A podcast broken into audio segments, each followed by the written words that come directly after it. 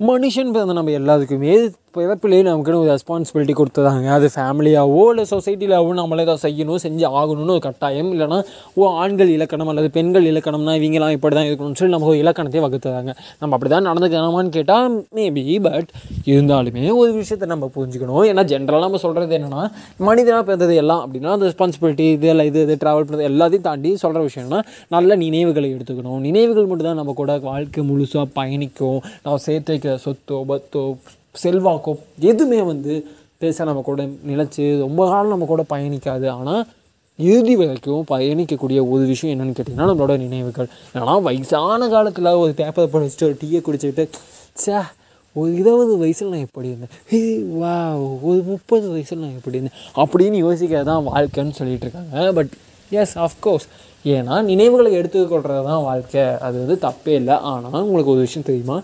எல்லாரும் நல்ல நில நினைவுகளை எடுத்துக்கணும். செமையான நினைவுகளை உருவாக்கணும். மேஜிக்கல் மூமெண்ட்ஸை க்ரியேட் பண்ணணும். பட் ஒரு நாளும் நெவர் எவர் ஒரு நாளும் அந்த நினைவுகளை நினச்சி பார்க்கக்கூடாது ஏன் தெரியுமா? அது நினைவுகள் நமக்கு எப்பயுமே இன்பத்தையோ சோகத்தையோ கொடுக்காது.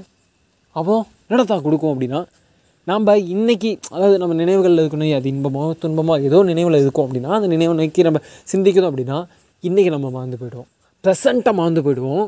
அதனால் நல்ல நல்ல நினைவுகளை எடுத்துக்கோங்க. ஆனால் ஒருபோதும் நெவர் எவர் அதை பற்றி திங்க் பண்ணாதீங்க.